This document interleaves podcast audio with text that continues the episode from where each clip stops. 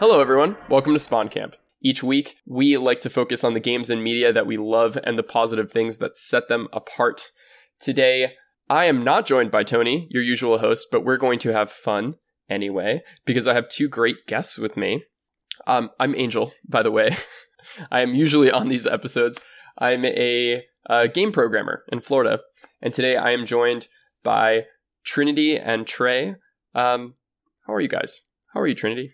Oh, I'm doing so well. I'm just like very stressed out this week because of uh, trying to buy a house, sell a house, try to play games, try to work my full time job, and, you know, just living the dream.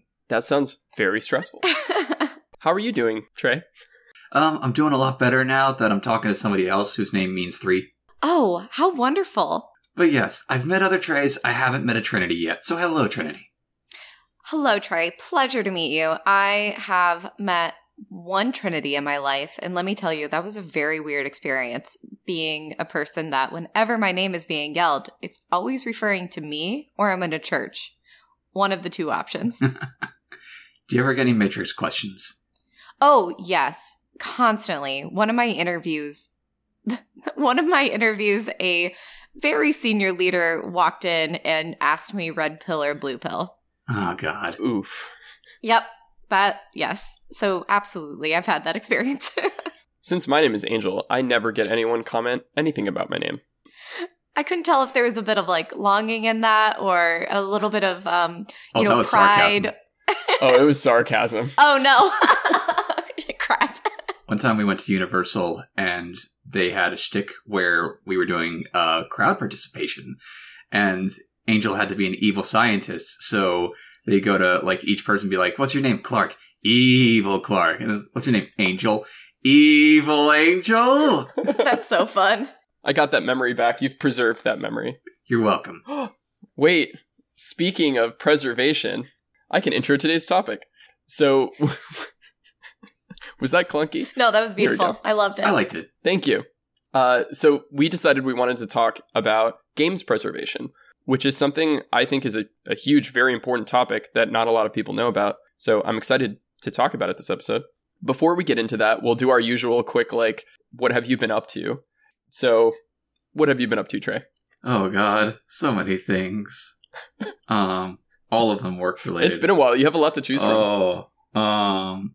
So actually, now I'm reading uh, "Disrupting the Game," which is a book by Reggie Fils-Aimé, who is a advisor on the corporate board of my company, Rogue Games. So that's a lot of fun and just a little subtle required reading. Was it like posted in your company Slack, like, hey, everyone, this book came out, wink, wink, nudge, nudge? I was actually the one to post it in the company Slack and make that joke, but um, Nice. I, I think a lot of people are reading it. It's actually an amazing book so far. The book gets into his background, like a lot of personal stories, and how he applies the lessons to it. And personally, I'm really into self help books, so this kind of scratches a bunch of itches at once for me. As an HR professional, there's nothing I love more than mandatory fun. so, Trinity, what have you been up to? Yeah, so I mentioned it briefly, but I am currently trying to sell my own house, buy another house uh, in this economy, and um, can't believe you're it doing means that. my. I know it's just unbelievable. So my my entire desk has been downgraded to an end table at this moment, which I cannot wait to be in a new space and have everything just nicely set up and be able to play games more more easily. Right now, um, I don't know. It's kind of a strange thing. I almost feel like there's a burden of entry in order to try to play games or like do things that are actually relaxing, which is so counterintuitive because I know that they are relaxing, but it's stressful to go and actually do that. So right now I'm reading uh, a lot of emails, which is probably the most depressing thing I've said in a while. That's real sad. That counts as media. Fantastic. Any good emails? Any emails you want to recommend? Oh my gosh. I love when people are just a little a little sassy, a little passive aggressive. It makes me so happy all day long. That's the best. As per my last email, That's the one. I is the most venomous phrase I think I've ever heard. I sent that in an email once and it was I think the greatest day. Did you feel Ever. powerful? Wow. Oh, I felt very powerful. It was Oh. also um recommended by the company council that I do send that. And so it was like vindicated. It wasn't just me saying, Hey, I'd like to send this. It was, no, that's exactly what you should say. That's the dream. Um, let's see. I think I've been up to a decent amount of things. I think I mentioned this before, and I'm going to mention it again. I'm playing Stanley Parable Ultra Deluxe. I'm going to double up for the first time and mention it again on a podcast episode. Please, everyone, go play the Stanley Parable Ultra Deluxe. How is it different from the original one? It's almost a spoiler to expand on that. Okay, understood. Now I'm really excited because you just reminded me that I think I can go open Stanley Parable and get the what's the achievement? There's one there's one achievement that if you don't open it for like 2 years or something. It, it's like five. 5. I think I'm there. Yeah. I think I can do this. Uh, but yeah, everyone, please go play this game. It, I th- I want to recommend it to people who don't necessarily think they like to play games, and that's actually my favorite kind of game to recommend. So my my top I don't know, recommenders, right? Like the games I think are the best games like ever are always games I could recommend to like my dad or some random person I met who maybe is kind of curious about games like they played stuff in the N64 era and then they stopped playing video games and they want to know what makes it so special. Stanley Parable I would absolutely recommend. Beginner's Guide which is also by the same guy who made uh, Stanley Parable and uh, Gris and Journey like those kinds of games are such amazing games to just like plop someone in front of a TV and be like, this is what makes video games interesting. This is like an expression of it as an art form. I love that you mentioned that because just in general, this is a bit of a tangent, but whenever I recommend games to people, I, I kind of follow that exact same model. If I want it to be something that anyone could play, that my parents could learn, that is really accessible, just because I think that there are incredible games out there that um, are really overwhelming and people may never play. They may never um, be interested in that. But something like there's this little pocket game that we have called Deep Sea Adventure where you are a, um, a submarine diver and you go down, you try to get treasure at the bottom of the ocean, and then you run back up. And I played it on a Starbucks table with my parents one time. So, and it's one of my favorite games honestly ever made that and splendor sushi go party like these are all tabletop games and they're just so accessible and they're so fun and they're brilliant in their gameplay and everything and i just feel like you can bring people into games in so many different ways. Why not bring them into a way that is friendly and approachable and is something that they'll genuinely really enjoy playing that they wouldn't even think is technically you know gaming Yeah, that's exactly the way I feel. Like I wish I could recommend, you know, Last of Us or God of War or something to somebody, like my dad, but I can't, right? But luckily, there's a bunch of great games that I could recommend to him and other people that I think are very artistic and emotional. I try to recommend Florence to everyone. That's like a 30 minute game you can play on your phone that'll make you cry. It's just very cool, very art. All right sounds like i'm gonna cry today then Please play Florence. I And I'm sorry in advance. I- I, I will thank you for the recommendation It's so so good. Okay, so we'll dive into our topic, uh, which was not a graceful transition, but that's okay. uh, we want to talk about games preservation today. The the fairly large topic of games preservation. Basically, games are kind of old now. For those that don't know, games preservation is becoming like a pretty significant problem. It's something that people are thinking about a lot. Let's start there. What's a game that over the last, call it 10 years, you've really wanted to play and you just haven't been able to find it? That's a good question. For me, that's definitely uh, Shrek 2, the video game. That's such a good answer. It was just like Is it missing or is it just like That's not you what just I really was wanna play. expecting. so.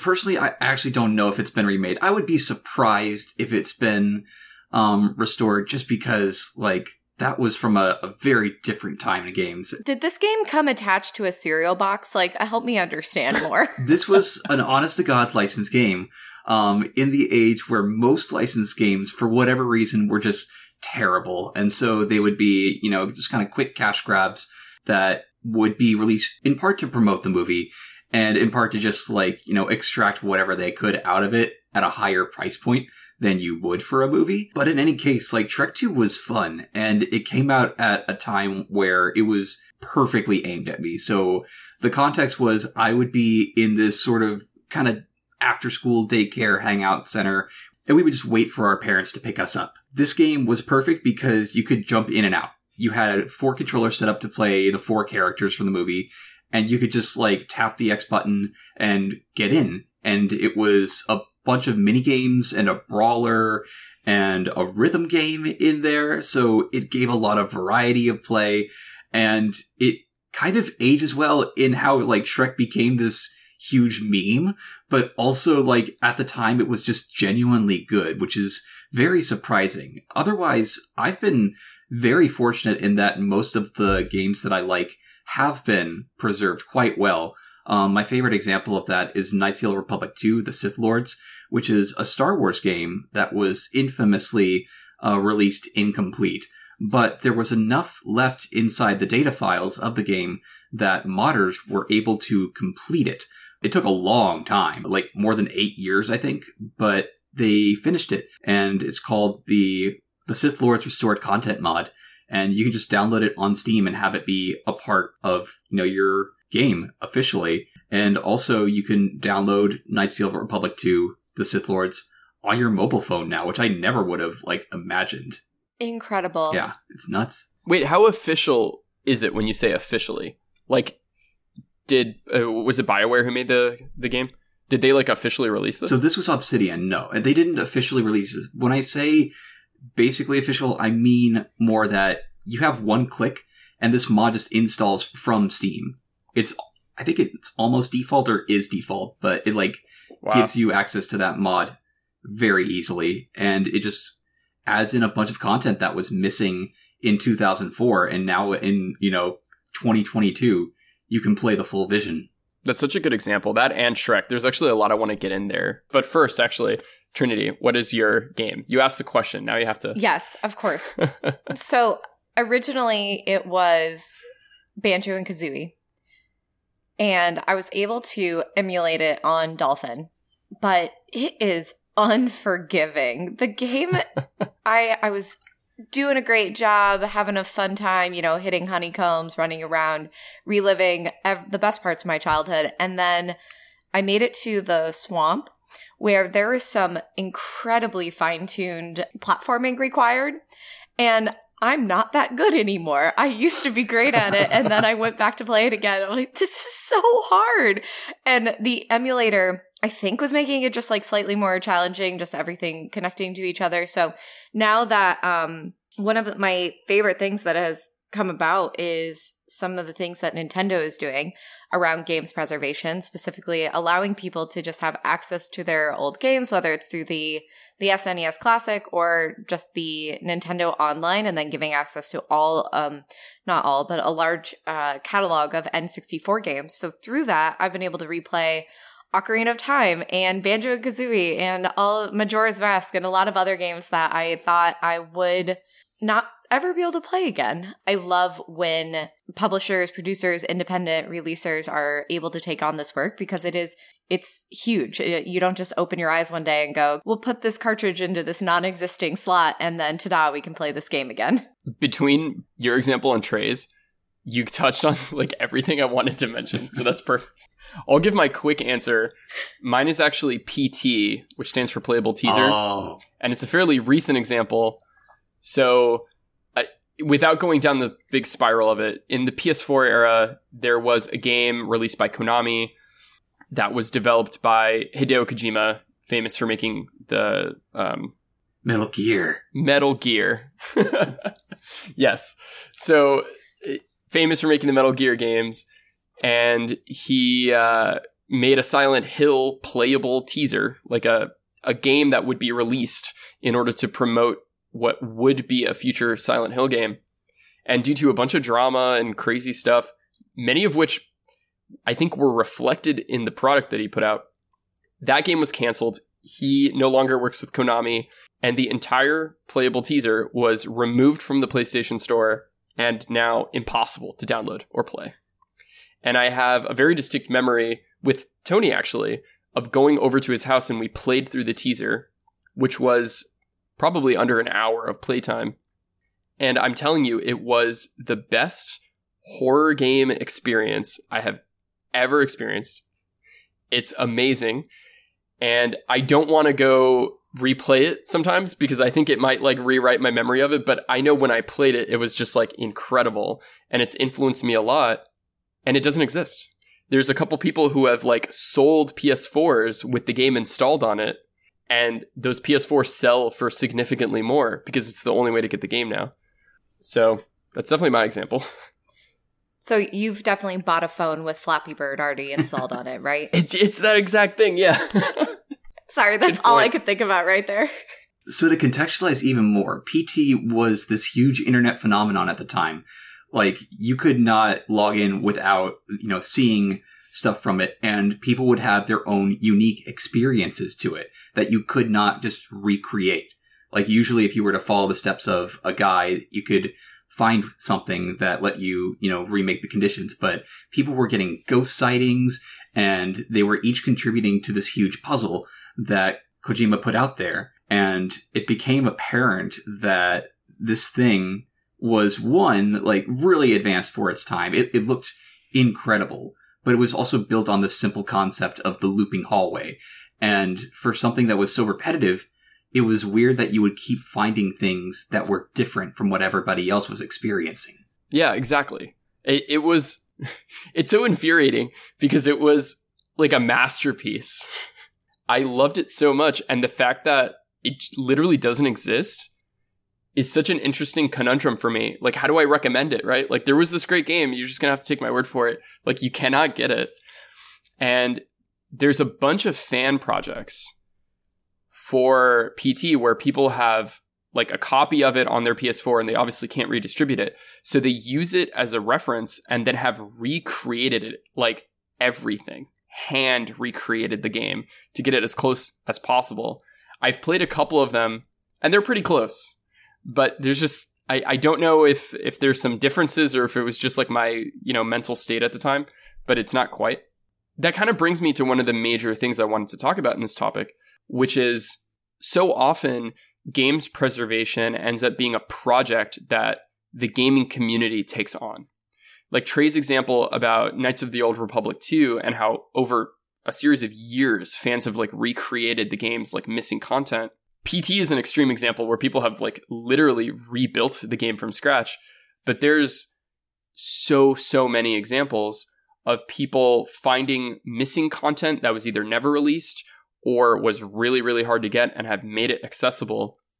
Often these are pirating groups, and there's a lot of history there that I'd like to get into briefly later with uh, GOG.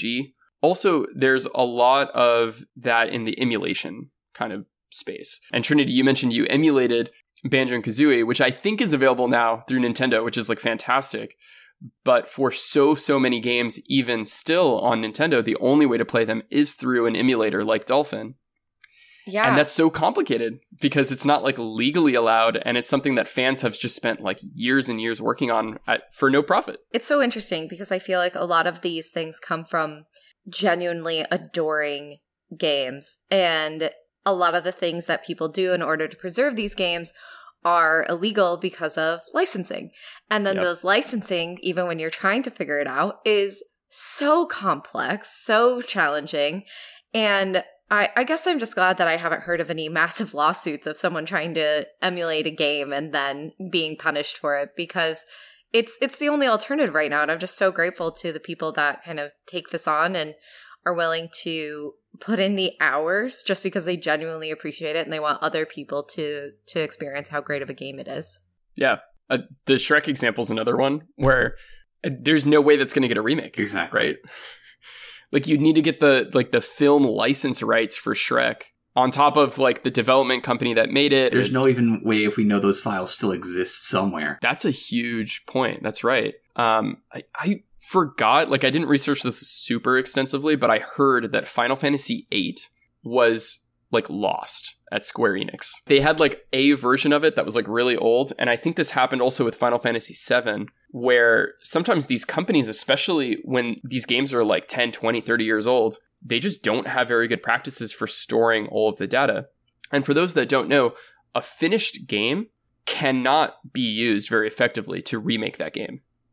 You need the source code, the source files, and art. All of those things, besides being way more data than the final game is, it, it's not a two way process, right? You can't go from source code to game and then from game to source code, unfortunately. The other thing that contributes to it is you might call it poor storage practices, but there are poor storage mediums. I remember being a kid in high school and I was advanced for bringing a portable hard drive with me, but if that thing fell, I was doomed. Yep. Uh, before that, I even had like a non-portable one, so I would need like a straight up wall plug in order to like back up my files. You mentioned before around just the complexity of figuring out even where all that information is, whether it's stored correctly, incorrectly. Um, I I would love to see you walking around Trey with your plug-in uh, hard drive. Oh my goodness, I, I had so many wires hanging off of me in high school. There's got to be some hard drive at these companies that's like in a glass container with like laser security. Yes, absolutely. Well, and then it's just back to sometimes these things are split across multiple areas. So, um, the game that I should have mentioned earlier that I am waiting for with bated breath is Diddy Kong Racing. Diddy Kong Racing, though, is a joint partnership between Rare and Nintendo. I think three of the characters from the game are licensed separately through Rare and now are owned by Microsoft. Does that mean that I never get to play Diddy Kong Racing ever again in the future? That's really heartbreaking. That's kind of the most fascinating part of this is the legal side of it. And one place where I heard a lot about this was in a Noclip documentary about GOG, which stands for Good Old Games. And they're actually a spin-off of the Polish company CD Projekt, which are the development studio who made like the Witcher games. And they have a long, long history inside of Poland where before like the Soviet Union collapsed, right? And they were one of those Eastern Bloc countries that were under communism. They had no way of receiving software and games from the Western world. Legally. So that entire region was pirating games. And that created this kind of culture in Poland where everyone was pirating or like selling secondhand. And even if you were paying money and you thought you were supporting the developers, you weren't. And it makes for this really interesting story where CD Projekt were tasked with kind of selling things in that market. What they figured out was you should always use the carrot and never the stick. The way they got people to buy things in Poland was by packing a bunch of like awesome manuals and mouse pads and like cool goodies and having like a really good Polish translation and a really awesome box. And they were able to sell games like Baldur's Gate and be very successful. So then in the future, when they were now doing very, very well because of The Witcher and just being a successful company, they wanted to kind of give back. So they created this company called GOG, which has to be mentioned in any discussion about games preservation because they're actually going through, they have teams of people dedicated to preserving old games, particularly PC. They hope they can get into console one day, but there's like exponentially more issues with that. But essentially, they have teams of people that are finding old games released even like before like Windows, like DOS games, and they'll port them over so they work with Windows 10, Windows 11, whatever. They'll pack them without any kind of like weird security features that those games used to have to be anti-pirating and they'll like just update them like make them accessible to people. And the story of how they deal with legal issues is fascinating because there's a bunch of games where they'll start investigating, like, okay, who owns this game? We want to try and save it. And they'll end up for years going down the spiral of like, they'll talk to the original company and they don't have the rights anymore. And then they found the company that does have the rights and they don't do video games anymore. And this was a deal done in like the early 80s and they have to like go through a bunch of paperwork and sometimes they just cannot find who owns the game and they can't legally re-release it and it becomes this like just this huge mess because none of this was like standardized back then I I love talking about the the carrot versus the stick approach though because you're absolutely right. People love exclusive content. They love things being created and being high quality and getting that um that access to that and feeling that kind of sense of ownership and so that's the that's the carrot side that I think they very very intelligently chose to go towards, and honestly, it was the only option that they had. Um, yeah. The stick side of it is anything from Netflix, who is currently trying to scavenge onto any customers that they possibly can by punishing people for sharing passwords. I don't know how that's going to work out for them. Not well. Um, not well, probably. But then the other example of it is I think the day that we all heard you wouldn't download a car, we all thought, yes, absolutely, I would download a car. Why wouldn't I? And now I want to try. So I just so appreciate that CD Projekt understood this is how you respect this gaming community almost. And I don't mean that in a authoritarian way, just in a people genuinely love games. So acknowledge the fact that they genuinely love those games and want to experience them and give them great content and really put that work in in order to bring that experience back to people. And that's what they're asking for. You know, one example of GOG succeeding actually was Star Wars, and I forgot exactly how they pulled this off, but there were a lot of Star Wars success stories. There were so many, and I think a lot of them were recent because there's so so many Star Wars games like going back like so many years, mm-hmm. and they would constantly have these requests when they started off doing like this games preservation thing with GOG, where people were like, "Please bring back this Star Wars game, bring back that Star Wars game." And the rights for that must be horrendous, right? Especially after Disney bought Star Wars. So it's like Lucasfilm partnered with whatever and ILM and, and THX for a lot of their old games. And it's just so many companies were involved. And now Disney owns them. And it became this mess. But I think recently they spoke with someone.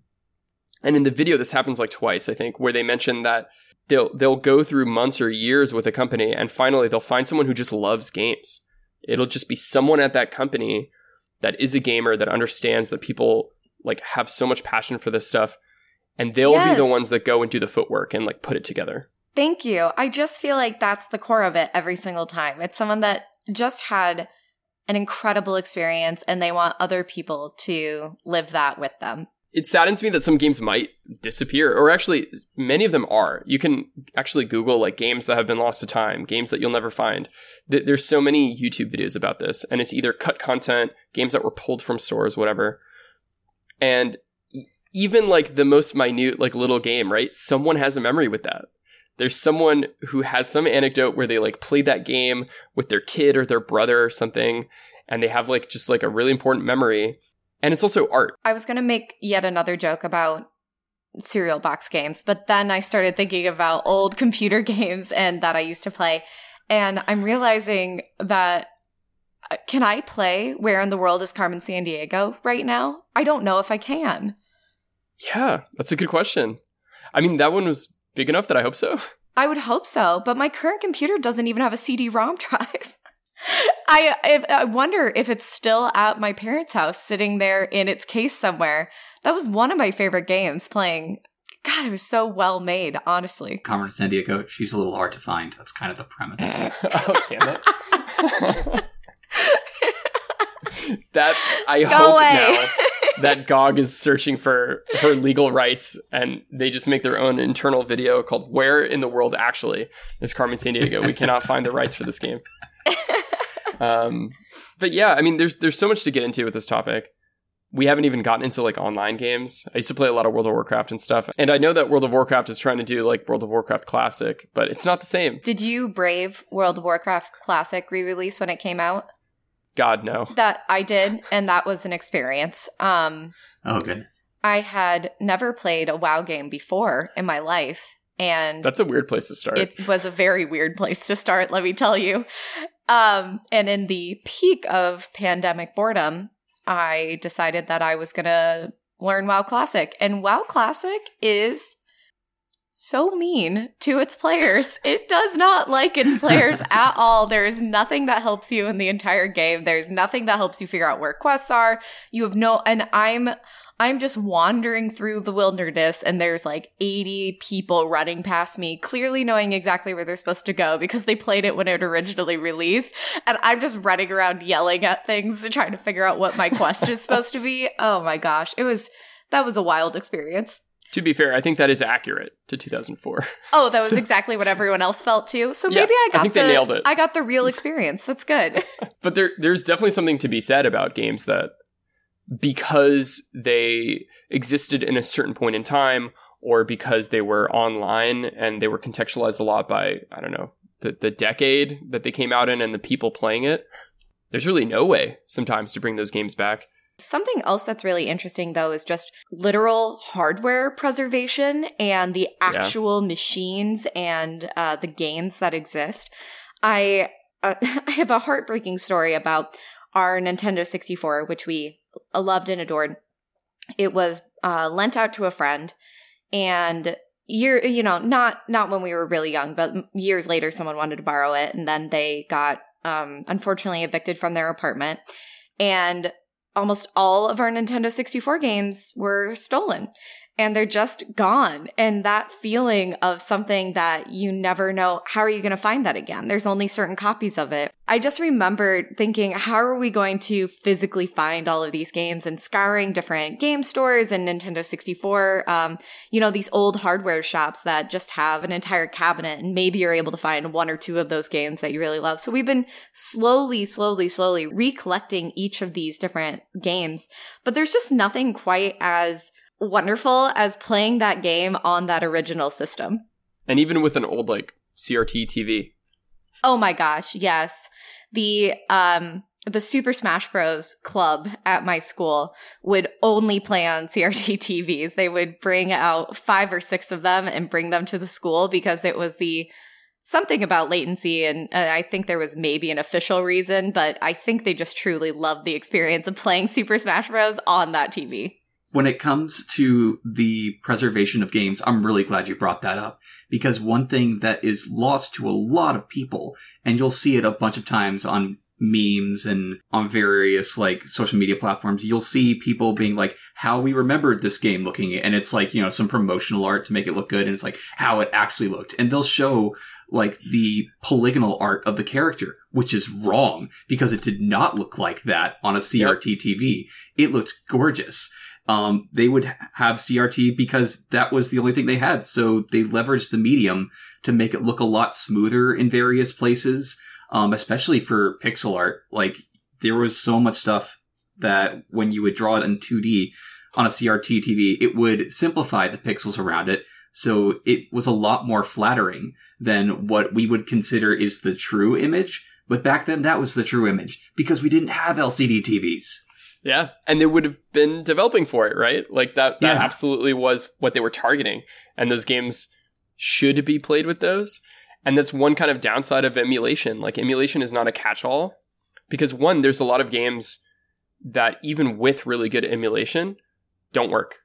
So it's a constant effort to find these like rare games and get them to work. But also emulation can change the way the game looks. There's so many tweaks you have inside of any emulator that can make the game look sharper or more polygonal or change the textures out or whatever. And that just is not the same as having an old TV and plugging in an old Nintendo 64 and like hitting the power button and just like playing it the way God intended with three component color cables. Yes, and then the, the next the next thing on top of that is the experience that you're playing. I mean, we're all going to have that healthy dose of nostalgia. Um, I specifically remember one of my one of my earliest memories playing games was my grandmother, who was a elementary school teacher. She could wrap children around her finger, and you would have no idea that it was happening. She expertly purchased a uh, Super Nintendo one of the earliest, you know, purchases. Um, and she knew exactly what she was doing. She put that thing upstairs. So every single time that we would come over, we'd be so excited to be there. We would run upstairs, play some games. We would, um, we actually in later years when we had the, the Nintendo 64 plugged in, we had a whole process where we would show up for the, for the holiday. We would put in, um, Ocarina of Time or Majora's Mask, and one person would start playing, and the other people would go upstairs and be social, spending time with family. And then one person would go down and kind of tag out and pick up the controller and say, okay, go, go say hi to grandma, go hang out with the family, go be grateful for, you know, the holidays and everything. And then we would just continually, we'd restart a game and we would play through it the entire holiday that we were there. And I just love that experience of playing games with family or being around people or connecting with other people. And that original uh, Super Nintendo uh, is now with my brother and my sister in law. And just two weekends ago, we were in Miami, in Florida, visiting my my brother, sister in law, my parents, and my husband came with me. And they pull my sister-in-law pulled out the Super Nintendo and was playing Donkey Kong Country. She grew up Venezuelan and she learned English practically through playing Donkey Kong Country and different uh different Nintendo games and also through watching friends. And so it's just something that she holds so near and dear to her heart. And my husband kind of grew up playing the game as well. So when we're sitting there in this uh, every family get together is a little awkward in some way, shape, or form. And the fact that both of them married in um, plus ones of this family could just sit down and they played Donkey Kong for hours, just trading it back and forth, having a great time, like making jokes, like talking about hidden areas of the game. And we were all just sitting there watching them playing this game. And uh, it was just so, it meant so much to me because it was exactly what that game originally was. It was that um, that opportunity to connect with people around you, to really feel like you are accomplishing something, and the most important thing, getting out of really awkward family situations. The most important thing, and learning English. Yes, exactly. I'm just like laughing at imagining someone like learning a new language, but they know every word of the DK rap by heart. Yes. but yeah, I mean, that's a really good point to end on, right? Is games preservation is incredibly important and it's really driven by passion and love for these games. But there's really two sides, right? There's the actual technical side that we should be doing our best to preserve. And then there's also a side that's much harder to preserve, which is the social and cultural and, and nostalgic kind of side of these games and the place they held in our hearts as a society and as individuals. And that's much harder. But if we do a good job with games preservation, I don't see any reason why, like, a school might have an old N64 set up to a TV outside and kids can just, like, you know, 100 years from now still play Donkey Kong Country and have a good time, right? And I think that's beautiful. I I think I might cry twice today now. I'm getting ready for number 2 later. so, if anyone wants to reach us and they're listening and they want to recommend some topics or just want to comment on games that they wish they could find. There's so many stories out there of weird, rare games that emulation hasn't reached yet that are just missing. So let us know. We are spawncampodcast at gmail.com if you want to email us. We are also spawn underscore camp on Twitter and Instagram, just about everywhere else. Uh, please rate and review. It means a lot to us. If people want to reach you, Trey, individually, uh, where might they do that? You can send all of your Shrek 2 stories to at Trey Game Dev on twitter.com. and what about you, Trinity? Is there any way to reach you? Um, no, I think I say it every week uh, for the exact reason that I have never set up my voicemail box on my phone. I Perfect. am unreachable. That's the right answer. Uh, and for me, you can still reach me for now at Angel Game Dev on Twitter. Uh, and thank you so much for joining us. Tune in next week. I'm sure we'll have Tony back and we'll figure out some wacky new topic. Bye, everyone. Bye bye. So long.